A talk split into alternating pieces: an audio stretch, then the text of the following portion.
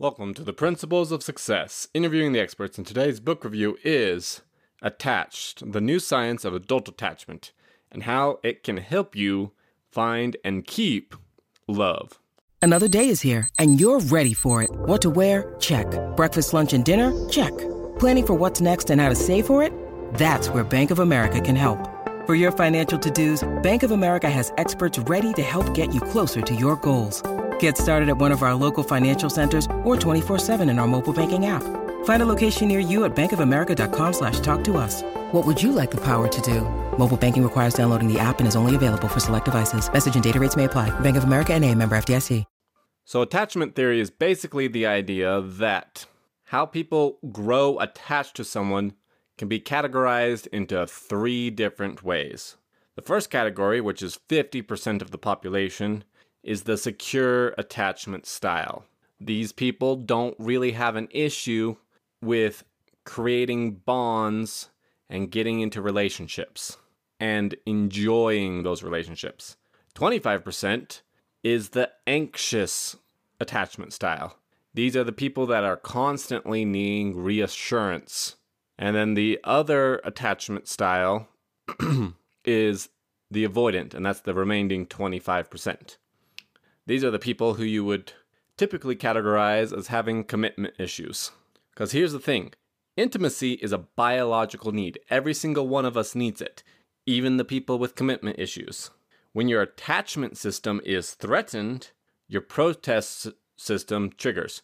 So, for instance, a secure person, they don't really have a big protest system because they're feeling secure. Now they can have it, but for most for the most part, it's anxious and avoidance that have their protest system because their attachment system gets triggered by somebody doing something like for instance for an avoidant if you don't call them back well then obviously you don't love them anymore and you're probably cheating on them. And so because you're not calling them back that means they they can't call you back anymore because of course if they wanted to talk if you wanted to talk to them well then you would have answered the phone call and so the anxious person just rattles off a big story, and so they refuse to talk to you because they're be- they're protesting because their anxious attachment got triggered. An avoidant might be something in the exact opposite, like oh they told me they love me, now I have to avoid them for a week. And the reason why the protest system exists is because just imagine if your spouse is on a plane and you hear a plane crash you're gonna panic. Dependency is not a bad word. That's the whole point of relationships. It's how we're wired. We're supposed to be dependent on each other. In this modern age of independence, people like to think dependency is a bad word, and I am a big self reliance, self improvement guy. If anybody was to say it was a bad word, it'd be me. But no, dependency is very important, especially emotional dependency, because you're emotionally tied to the people around you. That's how we're wired. You're supposed to be that way. If you're not, you're a sociopath. Next important point people are only needy if their needs are unmet. If your needs are getting met, there's no re- need for you to be needy. So, what if you're anxious? If your girlfriend takes the time to make sure that to let you know that she made it home, you're fine. So, what if you are avoidant? If your girlfriend makes sure to allow you to have a personal life outside of them, you'll probably be okay. It's only when people's needs are not met that they start panicking and feeling the need to be needy. This is more obvious with anxious attachment style because when they're anxious, they want closeness. They are demanding your attention. When avoidance needs are not getting met, they just bury them. Next up, the codependency is a myth. When you bond with someone, you are supposed to be in sync with them. It doesn't mean you shouldn't be able to do something by yourself. In fact, for especially for like avoidance, that is very important. But you're supposed to be codependent on each other. That's why you're forming a bond. And when you have a secure relationship, when both of your needs are being met and you feel safe in the relationship, it is easier for you guys to also spend time apart. If the anxious person doesn't feel like you're going to cheat on them every time you walk out the door, they're probably going to have a little bit less anxiety when you go out the door. And that's because you need a secure base. When you have that secure base, then you are both able to go out and conquer. So, if you're secure, you aren't worried about the relationship. If you feel trapped when you get into a relationship, you're probably avoidant. If you are constantly worrying if they love you, you're probably anxious. Don't be ashamed of your needs. If you're avoidant, you have avoidant needs. If you're anxious, you have anxious needs. If you're secure, you have secure needs. Instead of trying to beat yourself up about it, when you're dating, look at the person and ask yourself if that person is capable of meeting your needs. So when you're looking at somebody as a potential partner and you're looking to see if they'll meet your needs, oftentimes what they don't say is just as important. But we'll come back to that in a bit. Some things that they do say, for instance, an avoidant might say something along the lines of trapping me, like, I'm not going to support another woman. And the most key indicator is, well, I'll just have to keep looking. Anxious attachment style is, I don't want to scare her off. Something's wrong with me. I'm sick of this dating. Well, no pain, no gain. Secure is not afraid to be alone. They're happy to be in a relationship, and they're very supporting when they are in the relationship. So now let's talk about anxious attachment. Good news is they're more vigilant to people's changes in emotions. So they are capable, if their needs are met and are secure, they're capable of perceiving your needs and making sure your needs are met. Bad news is they overanalyze, they jump to conclusion. They're Protest behavior often includes keeping score, rolling eyes, manipulating, telling your partner or them telling their partner that they're going to leave even though they really hope the partner will make them stay. Anxious attachment is a toxic relationship when it's involved with an avoidant. The avoidance will take advantage of anxious so bad.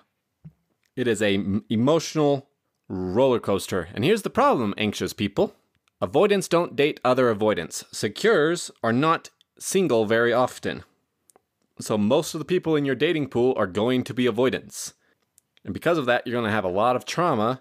And when you meet a secure attachment style, you're going to think it's boring because it's not a toxic roller coaster. And your adrenaline isn't getting spiked, which you think is love. Don't let emotional unavailableness turn you on. If you're anxious, you should be dating somebody who is secure. One, you want closeness and intimacy. They are comfortable with your closeness and don't try to push you away. Two, you are very sensitive to any sign of rejection and they are very consistent and reliable, so they won't be sending mixed signals. Three, you find it hard to directly tell them what you need. They will see your well being as a top priority. Four, you need reassurance and to know that you are loved. They are comfortable with sharing how they feel. Five, you need to know exactly where you are in the relationship. They are comfortable with commitment. If you are an anxious attachment style, quit putting up a front. Avoidance like it. If you try to act strong and independent and just squash your needs, that just benefits the avoidant. Express your needs. Playing it cool does not work. Now let's talk about avoidance. Something for you to keep in mind happiness is only good when shared. Yes, you are a free spirit. You're self reliant. You think negatively of partners. You want to be together, but apart. So, how do avoidance deactivate to keep their distance? Anxious people, when their protest behaviors are activated, they get extra clingy. When avoidance get activated, they want to create distance. So how do they create distance? One, I'm not ready to commit. Two, small, they focus on their partner's small imperfections. Three, thinking of the ex. He calls this the phantom ex. Four, flirting with others. Five, not saying I love you. Six, pulling away if things are going good. Seven, building a relationship with someone who you can't have a future with. Like, for instance, if they already have somebody. Number eight, checking, checking out when talking, so just not really listening. Nine, keeping secrets or keeping things foggy, not having the determine the relationship conversation. Number 10, avoiding physical closeness. And according to this author, and by the, my phrasing, you you can tell I'm disagreeing, but according to this author, the biggest sign of avoidant is somebody looking for the perfect partner. Now, I would add that he's categorizing people into three categories. You have the avoidance, anxious, and secures. Another way to categorize people is the maximizers and the satisfiers. Maximizers are people who are constantly looking for that perfect partner. They might not all be avoidants, but also be looking for that perfect partner. Now, I will say that a maximizer is probably more prone to be an avoidant. So, moving on to the next section when you need mealtime inspiration, it's worth shopping Kroger, where you'll find over 30,000 mouthwatering choices that excite your inner foodie. And no matter what tasty choice you make, you'll enjoy our everyday low prices, plus extra ways to save, like digital coupons worth over $600 each week. You can also save up to $1 off per gallon at the pump with fuel points. More savings and more inspiring flavors make shopping Kroger worth it every time. Kroger, fresh for everyone. Fuel restrictions apply your partner's attachment style. This is trying to guesstimate what attachment style your partner has or your future partners have. Do they seek closeness? No. Probably avoidant. These are just general thumb rules, rules of thumb. That was a terrible sentence. General rules of thumb to figure these out. Do they need constant reassurance? Yes, probably anxious. Do they describe as why they're single as things outside of their control. Like, I just haven't met the right one, or maybe I'll find someone to settle down with someday. Probably avoidant. Do they think if it doesn't work out, that it means there's something that is wrong with them, or think good relationships are rare? Probably anxious. Now, attachments in day to day life and he gives a great example of an anxious person calling their secure partner. So the anxious makes a call, and we'll call him George. I don't remember what the names he used. And he's calling Sally. So George makes a call to Sally, but Sally hits ignore. Sally's the secure one. Well, George kind of freaks out and calls again. Sally hits ignore again. Now George protest behavior is triggering all is going all sorts of crazy. And so George is like, well, fine, maybe she doesn't want to talk to me. I guess I won't call her again. Well, then a little bit later, Sally texts George, because Sally is secure, and apologizes because she couldn't take his call because her boss was standing right there. George, being anxious, immediately assumed that, yes, of course, Sally did hit ignore. That was obvious. He was able to pick up on that but he assumed that the reason why she wasn't picking up, the reason why she hit ignore, was because she didn't want to talk to him. That's a real world example of an anxious attachment style in a secure relationship. Luckily for George, Sally was able to communicate effectively and calm his anxiety down. So, some examples of protest behavior include keeping score like, well, they didn't answer my call, I'm not going to answer their call. Acting hostile. Well, if they don't want to answer my call, I just won't call them back. Or I won't call them again. Or when I do talk to them, I'm going to act very grumpy with them. Making threats to leave. Trying to make them jealous. Manipulating them. Acting busy. So, anxious dating life. Anxious and avoidance like to date each other, even though they're terrible for each other. Because one, it reaffirms their beliefs about themselves. A anxious believes they're not good enough. An avoidant believes people want too much from them. So when you date each other, the anxious person is constantly asking for more, and that freaks the avoidant out. And the avoidant wants space and doesn't want to commit. And that tells the anxious person that they're just not good enough for them. That if you were good enough, that of course the person would want to commit. And the problem here is that you get used to it. But anxiety and stress does not equal love. A good, happy, healthy relationship is not supposed to be full of anxiety and stress. You might be used to it and think a normal, healthy relationship is boring, but a bad relationship full of anxiety and stress does not equal love. And here's the problem avoidance are everywhere. They don't date each other, they just don't have that glue to want to date each other because they're both avoiding being committed.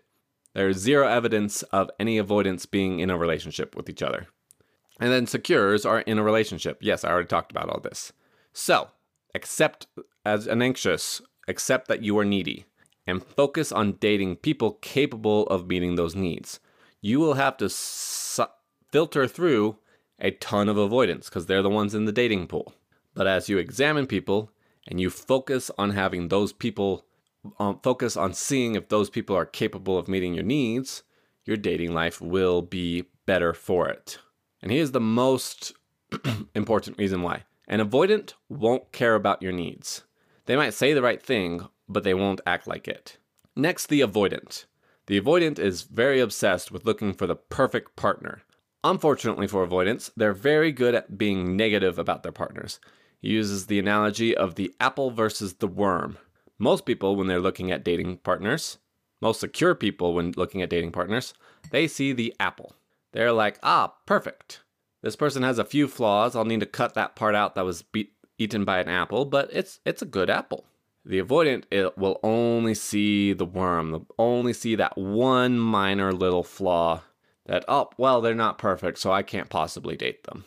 Another tactic avoidance use is the phantom ex. like, oh, I can't date this person. They're nowhere near as good as the as my ex, and my ex was just so awesome. So, and I know there's other people out there that are just like my ex. So I can't date this person because they're not as good as my ex was, and my ex wasn't good enough. So I guess I'll just have to still be single. And that's all rooted in the power of the one. They're like, ah, there is only one person who will do it for me, and they have to be perfect. So, here are eight things you can do today to stop pushing love away. One, don't act on those impulses. You are prone to want to push the people away. Just don't act on them. Two, instead of focusing on defensive self reliance, focus on mutual support. You want to have somebody who will support you, work on supporting others. Three, find a secure partner. An anxious person you're just going to utterly abuse. Four, Beware of your tendency to misinterpret behaviors. Again, they're always looking at the negative side of their partner. They're looking at that worm. Your default is assuming that they suck. So instead of looking for those negative tendencies, remind yourself that this is your partner and they probably do have your best interests at heart. They're probably not as selfish as you're probably making them out to be. Number five, Make a relationship gratitude list. You're prone to be negative. Folk, make that gratitude list so that way when you're wanting to push them away, you can be like, oh yeah, they do give me free massages. That is really nice. Number six, nix the Phantom ex. You don't need to be thinking about the Phantom ex that now in your mind that you're far away from them, you think is perfect, even though if they were as good as you seem to remember, then you probably wouldn't have pushed them away. Number seven, forget about the one. There's no perfect person out there. There's no perfect fit for your crazy dreamed up ideas. So forget about the one. And number eight, have a distraction strategy. You're a lot less to be anxious about the attachment if you have activities to keep yourself busy with them. If you're dating an avoidant, probably the last thing you want to do is have a sit down, intimate conversation with them that will just freak them out and they'll probably try and avoid you for a while. Now, we've talked about avoidance, we've talked about anxious. Secures are pretty, he phrases it as they're kind of boring to talk about because they're secure, but here are some things to note about secures. Secures help others be secure. If you're dating an anxious person and you're secure, that anxious anxiety will be reduced and they'll become more secure. Same with avoidant. If you're not constantly pushing them to make them do more than they're comfortable with, because you're secure, then they'll begin to understand that relationships can be enjoyable. Secures treat their partners like royalty. When you're in a relationship with somebody secure, and if you're secure, you probably treat each other really well. In fact, that's a really good si- test to uh, um, see if somebody's secure or not. Do they treat you like royalty or do they treat you like the enemy? If they're treating you like the enemy, that means their protest um, system has been activated. Secures expect to be respected, and when they're not it says something about the other person, not them. If an avoidant tells them they're not interested, the secure is like, oh, okay, your loss. No big deal. But here's the problem with secures. When they get in a bad relationship, which they sometimes do, they don't always know when to quit because they're secure. They're like, oh, I'm, I'm fine. And I can, instead of flipping out at the anxious person, I can try and be there for them. But when that anxiety person becomes abusive, sometimes they're like, well, I still love this person and I can probably put up for, with it while they're in this phase. So sometimes secures can be in a bad relationship. So the last point, and this is a very important point, is direct, effective communication. You win either way. When you communicate your needs, they will either care and respond positively or they won't. And communicating with them and seeing if they care or not is very important because a red flag based on reality is way better than a red flag based on assumptions. If you just assume that they don't care and you make that into a red flag, they could be perfectly willing to accommodate you. But because you didn't bother communicating, you made up this big stupid story that they're an evil person, and then you spiral and break up with them. So here are five rules for communication. One, wear your heart on your sleeve. I know you've probably been hurt in the past, but if you want to effectively communicate with your partner and have a good, healthy relationship, your heart has to be on your sleeve. You can't have the guardhouse and expect and expect cuddles. Two, focus on your needs, not them. When you're communicating, focus on expressing what you need, not on their behavior, not attacking them. Number three is be specific. Don't say something like, I need you to do more. Say, I need more time with you because I feel like I haven't been getting enough time with you. Number four, don't blame them. When you blame somebody, that just puts up their fight or flight response and puts up their defenses, and it doesn't do any good. You're trying to effectively communicate, and by blaming somebody, you're not going to get your needs met. Number five, be assertive, be non apologetic. Doesn't mean being rude and being gruff, but don't let them dismiss your needs as unimportant. You need to make sure that you are clear about your needs and you effectively communicate those needs to your partner. Now, all couples will have conflicts. Conflict, not contention. All, conf- all couples will have conflicts. Like, for instance, where to eat. He calls those bread and butter conflicts, non important day to day life conflicts. A healthy relationship you do not have relationship conflicts, need conversation conflicts, because you are both effectively communicating and focusing and making sure that the other one's needs are met. So, how to handle conflict. Number one, show basic concern. Number two, focus on the subject at hand. Don't go attacking the person for something they did five weeks in the past. Focus on what's happening right now. Again, refrain from generalizing. Number four, be willing to engage. This is for avoidance and anxious, I guess, but for avoidance. If they're bringing something up, don't just try and zone out to, to get through the argument, to get through the conversation, not through the argument. Be willing to actually communicate with them. Number five, communicate feelings and needs. Your partner's needs are your responsibility. When you sign up to be in a relationship with somebody, their needs become your needs. And now, for the flip side, it is also better for you to express your needs than to think they'll just magically know what's on your mind. If you do not tell them your needs, how are they supposed to know? If you haven't told them what's on your mind, they don't know, period. So, communicate. If you're anxious, accept that you're needy and let them and filter people to figure out which ones can help with your needs. If you're avoidant, learn to enjoy relationships and communicate your need for space. And both of y'all better not be dating each other. Focus on dating secures. And here's the cool thing about secures if I didn't stress it enough. A secure person is more than happy and is more than capable of dating a secure, anxious, or avoidant. And when a anxious and avoidant is dating a secure, they become more secure. These are not set in stones. You are constantly either becoming more anxious or more avoidant or more secure. So when you're in a relationship with a secure, if they're secure enough not to get screwed up by your terrible neediness, um, then you will both become more secure. And when you have a secure base and you feel safe, you're able to do a lot. And with that, I will see you all next week.